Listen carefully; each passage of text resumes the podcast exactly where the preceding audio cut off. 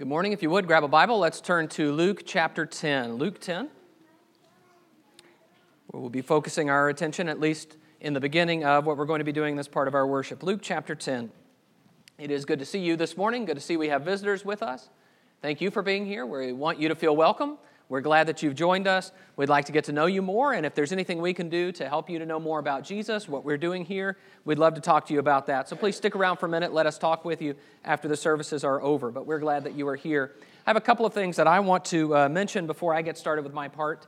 Uh, first of all, I want to remind you that about one month from this weekend, on March 13th, 14th, and 15th, that weekend is our Bible Workshop Weekend, that special weekend we do every year for young people. We're really looking at uh, like middle school through college age, 25 or so, uh, for young people. And uh, so I want you to be thinking about and praying for that. Uh, always, we start on Friday night on the 13th with uh, singing that everyone is invited to. And uh, usually we have a, a, really excellent worship time. And then on Saturday, the 14th, will be the, the youth workshop. I have not I failed to mention that our theme for this year is going to be very interesting and timely. It is called Disconnect to Reconnect. And the idea is how do we place technology and factor technology into our lives, which is something all of us struggle with. Our young people do just as well as our older people, uh, but it's something that I think will be particularly helpful and relevant for our young people. And uh, so we have Brother Phil Robertson from Gainesville, Florida, who's coming to, to lead us in that study, and several other who are, others who are teaching in that time. And then on Sunday, as I mentioned uh, a couple of weeks ago, Phil will be staying over and preaching for us in our regular Sunday assembly. So, looking forward to that, be thinking about that. The other thing is, I was asked to remind the ladies that the monthly ladies' devotional will be this afternoon at 5 o'clock at the Walls House. So, if you have any questions or need directions or anything about that, uh, see the walls about that. But uh, look forward to uh, our ladies getting together for that. Luke chapter 10, I want to read beginning in verse 29. Luke 10 and verse 29. But he, desiring to justify himself, said to Jesus, And who is my neighbor? Jesus replied, A man was going down from Jerusalem to Jericho, and he fell among robbers, who stripped him and beat him and departed, leaving him half dead. Now, by chance, a priest was going down that road, and when he saw him, he passed by on the other side. So likewise, a Levite, when he came to the place and saw him, passed by on the other side. But a Samaritan, as he journeyed, came to where he was, and when he saw him, he had compassion he went to him and bound up his wounds, pouring on oil and wine. Then he set him on his own animal and brought him to an inn and took care of him. And the next day he took out two denarii and gave them to the innkeeper, saying, Take care of him. Whatever more you spend, I will repay you when I come back. Which of these three do you think proved to be a neighbor to the man who fell among the robbers? He said, The one who showed him mercy. And Jesus said to him, You go and do likewise. This is a familiar story, more than likely to everyone here. It is a timeless story, compassion and service and love done to a stranger simply on the basis of need. I wonder how this would play out in America in 2020. I think, first of all, if we're going to picture this in America in 2020, the Samaritan has got to have a cell phone. And he's got to be looking at his cell phone. I, I, don't know if he's calling. I don't know. We don't usually use cell phones for that anymore, right? Okay, we're, we're looking at it and he's doing something. I wonder if he would even notice the guy half dead on the side of the road because his head is down. But if he does, I wonder, I wonder if he'd scoff and say something like, This is probably one of those homeless scams that I've seen. I wonder if he'd shake his head and talk about crime in this city, how bad things have gotten. I wonder if he'd say something like, You know, everybody wants a handout. But I wonder if he might not say, Again? You know, I, I pay my taxes. I give sometimes to the Red Cross or the Salvation Army or all these different charities. And now I got to help this guy too? When does it end? You know, no matter how much we give in every other situation, when we have an opportunity like this man does to show kindness and love to someone, and we fail to do it, then we fail to love. We do not love our neighbor. And I want you to think about this with me for a few minutes because what I want to point out this morning is that there are some things that can't be hired out. This is a tendency in our American economy. What we say, we call it outsourcing. We say the idea is that my time and my expertise is too valuable to spend on just everything. I shouldn't be doing just everything. I have a specialty. So, if there's some little job that somebody else can do, I could just pay them to do that. It's worth more for me to use my time for what my specialty is. And that's all well and good in business, but that is something that has seeped into American churches. In churches, we hire out our work, we cut the check, and then we go focus on other things. And so there has been an incredible rise over the last century or so in what are called para-church organizations. Organizations like institutions and boards and homes and schools that say, we have a work, it may be part of your work, but we can do it better. And so churches will say, well, hey, let's just give them a check and we're done with that. And it has seeped into our personal lives. I hope that we would not walk by the man who's half dead on the side of the road because we've already given, but we might hesitate because, I mean, after all, I, I'm not some kind of emergency specialty. I, I don't know how to deal with your wounds. Nah, somebody else needs to take care of that. Or we might say, you know, I know you need somebody to study the Bible with you, but I'm not an expert on that. Somebody else should do that. And so we begin to say, it's not my responsibility. And I want to stress this morning that there are some things that we cannot hire out or delegate that must be done by us personally. And I want us to think about how the Bible teaches us to think about our personal obligations. The first thing I would say about that is I have an obligation to serve others. Jesus' story really stresses that being a neighbor is something no one else can do for me. I have opportunities that only I have, situations like this Samaritan, that when I come upon, upon someone who is in need, only I can do what I need to do in that moment. Now, a priest and a Levite walk by the man, they fail in their obligation to serve others. Whatever their pretext is, they fail. And only the man who takes the time to do something himself is the one who shows love for his neighbor. It is not love to walk, about, walk by on the other side and act as if there is no problem. It is not love to leave it for somebody else to do. It is love to take that man and bind his wounds and walk with him and take him to the inn and maybe pay money so someone can help him when it's beyond what you can do. But there is always the idea that this is my job because I'm the one here dealing with the problem. So Jesus is saying God expects us to love our neighbors. So it's something we have to do ourselves. Now, there are other ways we can love. I'm not saying that the only way we love or the only way we serve is doing what this man does. Certainly, we can give money in different ways and we can pray for people and we can help build relationships with other people. But at its most fundamental level, it is my obligation and no one else's to serve the people I come across who are in need. It's my job. And I can't pay somebody or tell somebody to do that for me. It just won't work. Let's go over to James chapter 1. James 1. James talks about this in terms of responsibilities that attend to religion. James 1 and verse 26.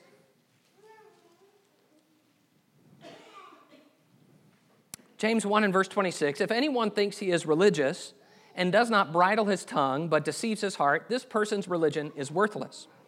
Religion, excuse me, religion that is pure and undefiled before God the Father is this to visit orphans and widows in their affliction and to keep oneself unstained from the world. So, James is talking here about our tendency to hear the word and not do anything about it. And he talks about someone in verse 26 who thinks he is religious but does not bridle his tongue. So, the idea is we think we're doing well, but then we hear a word, a message from God about what we're doing. It convicts us and we do nothing. We don't bridle our tongue. And he says, This person's religion is useless. So the refusal there is the problem. I hear it, I know I'm supposed to do it, but I just don't. And then he talks about, well, what is pure and undefiled religion? In verse 27, he says, Pure religion is to visit orphans and widows in their affliction and to keep oneself unstained from the world. In other words, it's serving other people and it's remaining pure. Now, this passage is stressing what each one of us does individually. It does not talk about churches doing this. This passage is not talking about orphans' homes, church support of widows, or things like that. You see, no matter what our church does or doesn't do regarding widows and orphans, I still have an obligation to do what James 1:27 says, to visit orphans and widows in their affliction and to keep myself unspotted from the world. Especially, I, I, want you to listen to me as I say this because this is vital. When you read James 1:27, it means that I have an obligation to serve other people, not just to see to it that they are served. Can you hear the difference? I have an obligation to serve others. I do. Not just to make sure that they're taken care of, but to do the work myself. The point is service. The point is not just meeting the need. It's what am I doing in response to what God is calling me to do? What am I doing in response to the needs I see? God is not calling on us in this passage to solve the problem forever of orphanhood and widowhood.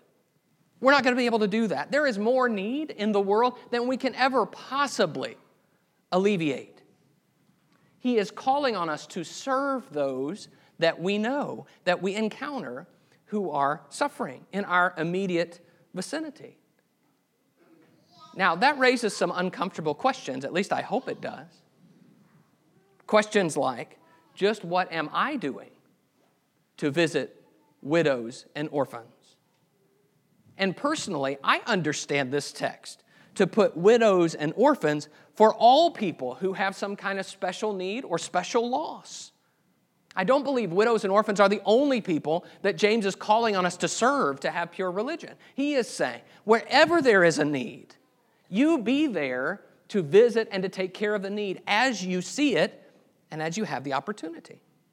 So I can't solve widowhood, but I can reach out to those who have lost someone, to those who I know who are in need. And here is my point some things can't be hired out. I can't look at James 127 and say, as long as I cut a check, I've done my job. He says, you go do it. There is service that is personal in this verse.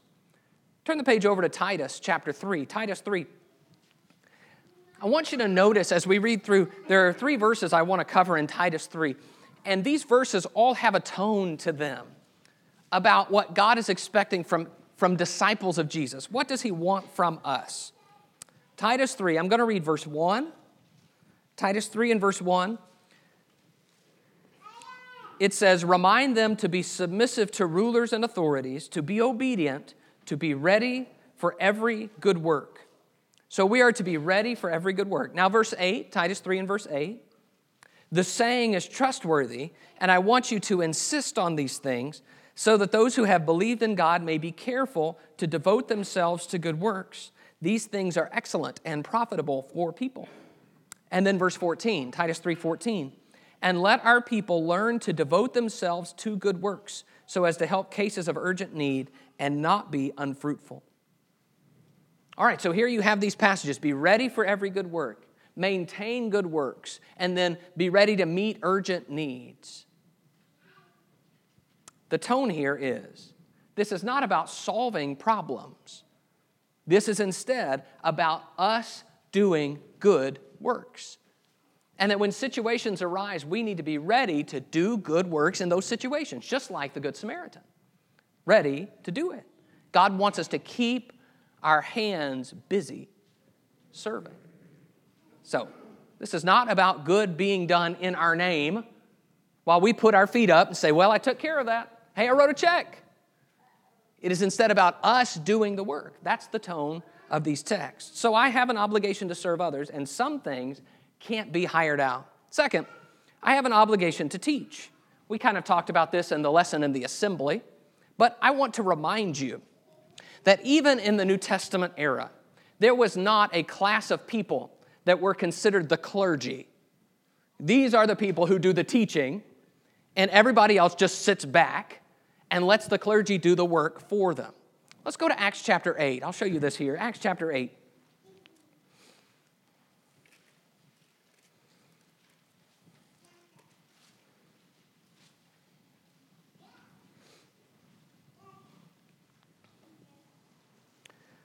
Acts chapter 8, verse 1. Acts 8, verse 1 says, Saul approved of his execution. That's talking about Stephen. Acts 8, verse 1 And there arose on that day a great persecution against the church in Jerusalem, and they were all scattered throughout the regions of Judea and Samaria, except the apostles. So the people, the church is all scattered except the apostles. If anybody, we might think, were the clergy of this era, it would be the apostles, the people who had that special connection with Jesus and who everybody listened to their teaching. But notice what happens. The people are scattered, everybody but the apostles. And those, verse 4, those who were scattered went about preaching the word. Not the apostles. They didn't go out preaching the word. That's not what it says. The people who were scattered, the people who are running for their lives, they went around preaching the word. These were regular Joe Christians, just like you and me. They were afraid. They ran for their lives because the persecution was so intense. They were scared. And what they said was, let's go preach. They talked about why they left Jerusalem. They talked about what they believed, who they were, and they taught. They preached the word. Now, please understand, this is not necessarily formal teaching where they said, Oh, are you curious about why I'm here? Well, let me stand up on a raised platform and preach to you about Jesus. It was the regular conversations that we all have with people in our lives all the time. And they taught about Jesus. You see, when ordinary people talk about Jesus, the good news spreads. And that's what Jesus does when he sends out the disciples. Go therefore and make disciples of all nations, baptizing them in the name of the Father and the Son and the Holy Spirit, teaching them to observe all that I've commanded you, and behold, I am with you always to the end of the age. He says, You go and you make disciples. They are going to go teach, but they're not the only ones because those disciples that they make are then going to make more disciples. Oh, I missed that one. Okay, I thought I had another passage here. 2 Timothy chapter 2 and verse 2. I hope if you saw the third point, you forgot it okay, because we're not there yet. Uh, but uh, in 2 Timothy 2 and 2, he says, What you've heard from me in the presence of many witnesses, commit these to faithful men who'll be able to teach others also. Disciples make disciples. So, here's what I'm saying. As a disciple of Jesus, I have an obligation to teach. I am so thankful that this congregation supports me financially, me, Jacob, so that I can be continually devoted to the ministry of the word. Early churches did that for Paul. They sent money to Paul so that he could have his needs met. And he argues, I'm thinking of 1 Corinthians 9 here, he argues that those who preach the gospel have the right to live from the gospel, to be supported for their work.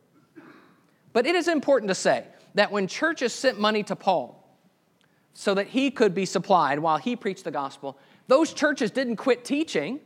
They didn't say, you know what? Paul is going to do all the teaching for us. I mean, after all, we sent them some money. Instead, that was just a part of what they continued to do. They would teach as they had opportunity, and they would help Paul as they had opportunity to help Paul. I want to say this delicately, but I want to be clear. This congregation does a great work. You generously give, and from that giving, we support men all over the world who preach the gospel. And from time to time, our elders will get up and tell us about special efforts that men are doing, or they're going on preaching trips, or they need help with bringing Bibles to people. And this congregation and your generous support is what makes that possible. And you generously give so that I and my family have what we need as I preach the gospel here. And I want you to use me as someone who is a resource for you in the gospel. I want you to come to me. I want to be of service. I want you to study with me or bring your friends and family to study with me. I want you to ask me your questions. I want that. But please don't think that because this congregation supports me, that you've hired out your teaching responsibility. Please don't think that's what we paid Jacob for because all of us have an obligation to teach other people. And I can't meet that obligation for you. I can't do it. I will teach as much as I have the opportunity to do, but I cannot teach for you. Now, it may be that you say, Well, I, I just don't feel like I'm capable of doing this. Or maybe I'm better at meeting people than I am at walking them through a gospel presentation. I understand that. And it may be that you have a different role that you want to play. Please, though, just don't neglect the fundamental picture of the New Testament that tells us that each one of us has a role to play in bringing other people to Jesus. And you know, this is true on a church basis too. Brethren have been very inventive about how to preach the gospel in other places. Sometimes, as churches, they've been willing to depart from the Bible pattern that we've been talking about of sending money to a preacher as he goes and preaches the gospel. Sometimes, brethren have done something like set up a whole church one church over an entire mission field. We're going to go preach in some place, and everybody just send your money to this church, and they'll take care of that. Sometimes we've had missionary societies that monitor and oversee, We'll, we'll take care of making sure these guys are still preaching what they should. I say all that to say, a lot of those practices, I don't believe are New Testament practices. But I believe they appeal to this tendency we have to say, you know what, let's just write the check. And we'll tear it off and send it off. And you know what? We've done our teaching. It may be in Germany, it may be over in the Far East, but you know, we've done our teaching. And while we might not share the use of those institutions, brethren, we have the same possibility, the same temptation to say, you know what? I put my check in the plate this week. I've done what I need to do. I'm going to go do my own thing because that's just not my specialty. There are some things that can't be hired out. Third thing, I have an obligation to encourage. Okay, if you remember it now, it's okay. I have an obligation to encourage. Let's go to Galatians chapter 6. Galatians 6.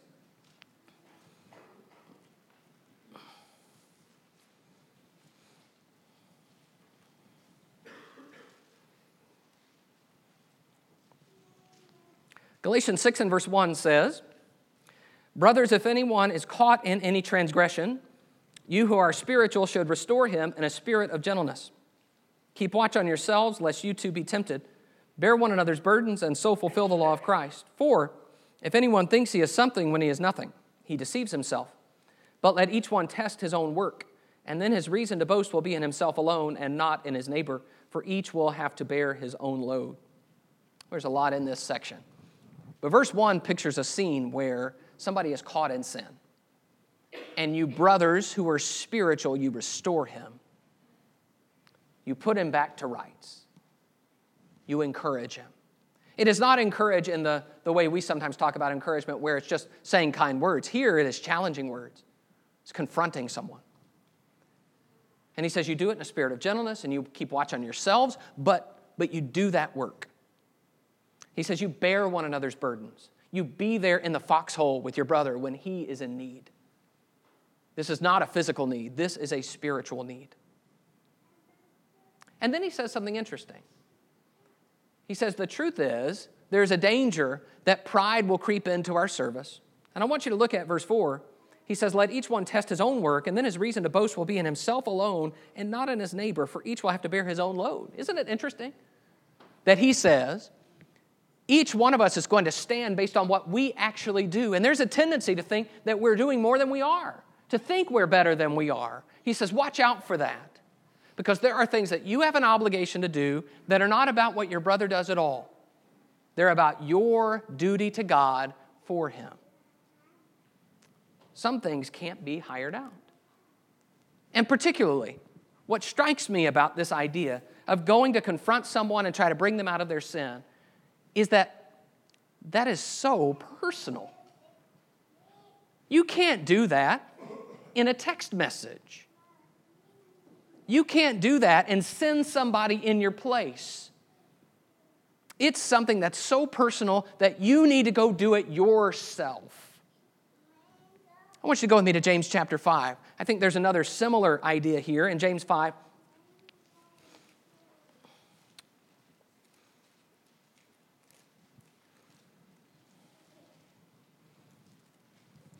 In James 5 and verse 19, last two verses in the whole book, James 5 and verse 19, he says, My brothers, if anyone among you wanders from the truth and someone brings him back, James 5 and verse 20, let him know that whoever brings back a sinner from his wandering will save his soul from death and cover a multitude of sins. He says, Someone wanders from the truth and someone brings him back, says or does something that turns him around. He says, When you do this, you have done a wonderful thing, saved a soul from death, covered a multitude of sins. He's trying to motivate us to say, You need to be busy doing the work of encouraging someone, particularly someone who is wandering away from the Lord. That is a good work, and you can't get somebody else to do it. It's something all of us, someone is vague, all of us have the obligation to do that. Or Hebrews 3:13, exhort one another every day as long as, as it is called today, that none of you may be hardened by the deceitfulness of sin. You know, when we think about hiring out or outsourcing, we think that what's important is the job. You know, as long as somebody is encouraged, it doesn't really matter who does it. And in some level, that's true, but in some level, that helps us to sidestep our own responsibility. Some things require a personal touch that only we can provide. As I was thinking about this, I thought about parenting. You know, you could probably outsource most of the responsibilities that accompany parenting. And I started breaking it down. You know, what does parenting involve? Well, obviously, there's a lot of babysitting. Some of it is conversation. You got some food prep in there. You have a whole, whole lot of cleaning. Whole lot, especially at our house. Little conflict resolution. You know, you mix all that together. Hey, you got some parenting, right? And we could just have a different person do each of those jobs, right? And we could say, you know what, I, am sorry, I'm a little too busy to parent, but don't worry, we've got some people that are going to do all these things, right? Is that all that matters about parenting? You got all the jobs knocked out? Isn't there something else in parenting? Isn't it about a relationship and not just all the jobs getting done? That you're trying to build something, you're trying to grow a person, and there is something that you cannot just do through proxy. You have to do it as a parent. You have to be there. You have to do the correction and the teaching. You have to do the caring and the cleaning and the babysitting. It's for you so that you can build a bond with that person. And in the same way, I encourage my brothers, not because there's a job to be done, but because I love them. And there is a bond that only they and I have. So, how do we try to hire this out? You may be wondering, well, how do we try to hire out encouragement? Well, it's like this we ascribe it to the elders or the deacons or the preacher. I mean, that's their job. Whether that's a weak brother or a missing brother or a disorderly brother, we say, you know what? Somebody should take care of that. I mean, it's not my problem, but I mean, the elders, isn't that their job? Isn't that what they do? I want to remind you that the passages we've looked at don't refer to elders at all. Galatians 6:1 says, You who are spiritual. James 5 says, If anyone turns him back, someone turns him back. These are things that are all of our obligation. Now, they are certainly the obligation of our elders and our deacons and our preachers, but that's because we're all Christians. And all of us have an obligation to encourage. No one can do that for you. That is your obligation. And some things can't be hired out. And the last thing I want to talk about is I have an obligation to study. Let's go to Acts chapter 17. Acts 17.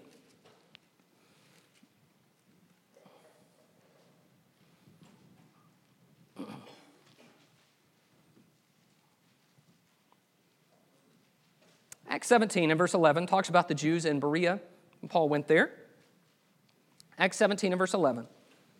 Now, these Jews, it says, were more noble than those in Thessalonica.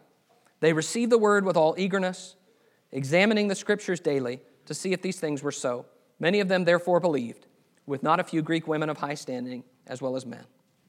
So these Jews took seriously the obligation they had to examine Paul's words and then to examine Scripture. They wanted to see if these things were true. They checked him out. They were eager to hear the word. After all, he was saying this is God's message and they wanted to hear from God. But then they did the strenuous mental work of examining the scriptures daily. Day by day, they went in and they uncoiled those long scrolls and tried to find where is the reference Paul is making. Does it really say what he says it's saying? Could there really be the Messiah in these verses? They were so serious about it that they kept doing it day after day after day. And it's not a surprise that many of them believed because they were eager to check on whether these things were so. I want to remind you that God calls us to this. Do not despise prophecies, but test everything. Hold fast what's good, abstain from every form of evil. Don't despise prophecies, things that are purporting to be from God, a message. Don't despise it. Instead, he says, test it. And if it's true, hold it fast. If it's bad, if it's evil, abstain from it. Don't have anything to do with it. Test it all. The danger is that we take a some, some person, like the preacher, like Paul, and we think, you know what? I mean, we pay him to study. I mean, what does he do all week anyway? We pay him to study. And then, you know, Sunday he'll get up he'll, he'll tell us what he studied. That sounds good to me. I mean, after all, you boil down those hours of study in about 30, 45 minutes. That's pretty good. That way we don't all have to do it, he just does it for us. Well, what's wrong with that? First of all, you still have an obligation. I'm going to study and do the best I can to preach what I understand Scripture to say, but that doesn't change your obligation. The Bereans didn't say, well, Paul said it. I mean, Paul's a nice guy, might as well trust him. Instead, they studied and examined to see whether these things were so. I also want to remind you that I can be wrong. I don't think it happens very often. yeah, that got a good laugh. Um, I can be wrong. I can be wrong. Scripture repeatedly, again and again and again, warns us about the danger of teachers who have ill motives or teachers who are just wrong. Of course, I think I'm right, but I've thought that before and I was wrong. So, don't trust me. Test the message. That's your obligation. I can't do it for you. But especially if, if I give up my obligation to study, how am I going to share with and teach other people when all I have is the product of somebody else's study? All I have is I'm taking their word for what this says.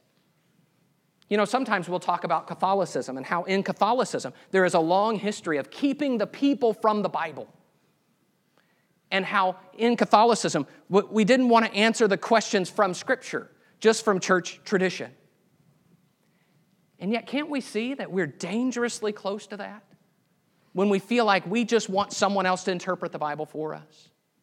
That system that keeps us from a direct connection with God. Instead, we have to go through whatever person is teaching or studying for us. Instead, I want to remind you this is how congregations grow. What happens is we study and evaluate, and then we challenge and sharpen one another so that we get closer and closer to the truth. I can't study for you, and I can't grow for you because there are some things that can't be hired out. That's not the way it works. Well,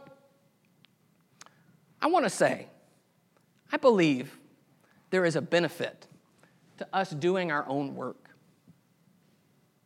not expecting someone else to do it for us, not even paying them to do it for us, but doing it ourselves. When we do our own work, we grow. When we do our own work, we have to be the ones figuring out what it means to serve. We are the ones humbled by lowering ourselves before someone. When we do our own work, we have to teach, which means that we've got to know how could I present this in a way that would make sense to me and to them. There is growth in that. I, I, talk to the, these men that are teaching our Bible classes, and all the time they will say, when they're in the middle of teaching a Bible class, it is a time of growth for them because when you have to teach, you have to grow. It's good for us. Doing our own work helps us grow. When we have to be the one encouraging or even bringing a brother back, it strengthens us because it shows us that other people need us and it kind of shows us where we are. These are things that are good for us. Doing our own work helps us because we are personally invested. Suddenly, there are things that I know I want this because I've had to work hard to do it. So, if I just give a check and send it off to somebody else, I don't have any personal investment. That's somebody else's work, and they're taking care of it. But when I do it, I care. I'm invested in a local church, I'm invested in my brethren, I'm invested in the Word. Doing our own work helps us because we get closer to each other. You know, when we do work together, there's a bond that's formed. I love this when I see this with our workshop. I see this with our VBS. When we spend time together and we're working, there is something special about it. There's something unique about it because we are together and we're doing the Lord's work together. When we do our own work, we get closer. I want to say, I'm almost done, don't worry. I also want to say just a word about churches. I've mentioned this a couple of times throughout the lesson. The Bible describes local churches as autonomous, which is a big word for we take care of our own business. We have our own leadership, we make our own decisions, we have our own work.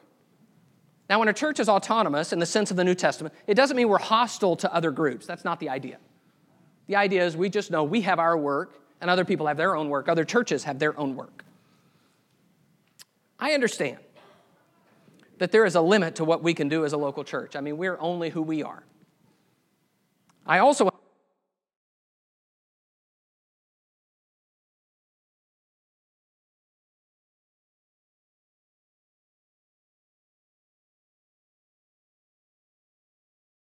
churches have gone beyond what the New Testament actually teaches local churches are to do.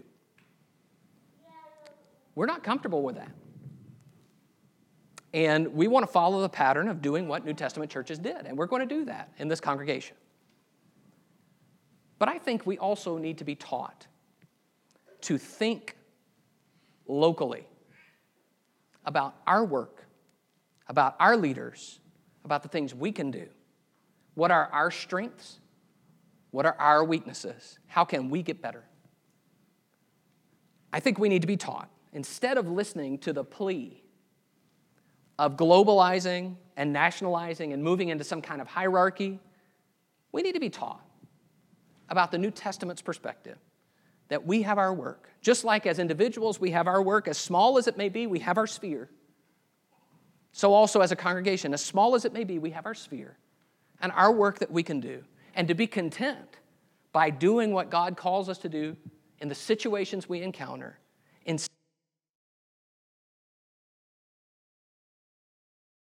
Let's trust God and do the work He's given us individually and collectively. Now, there might be someone here this morning who needs to respond to the invitation. We haven't talked this morning about what you need to, be, need to do to become a Christian, but this is the time we have set aside at the end of our service to invite anyone who is ready to respond to the gospel invitation to Jesus' call to come out of their sins, to turn away from those sins, to be baptized into Christ, to have those sins washed away, to begin a new walk with God. And if you're ready to do that this morning, we invite you to come to the front right now as we stand and sing to encourage you.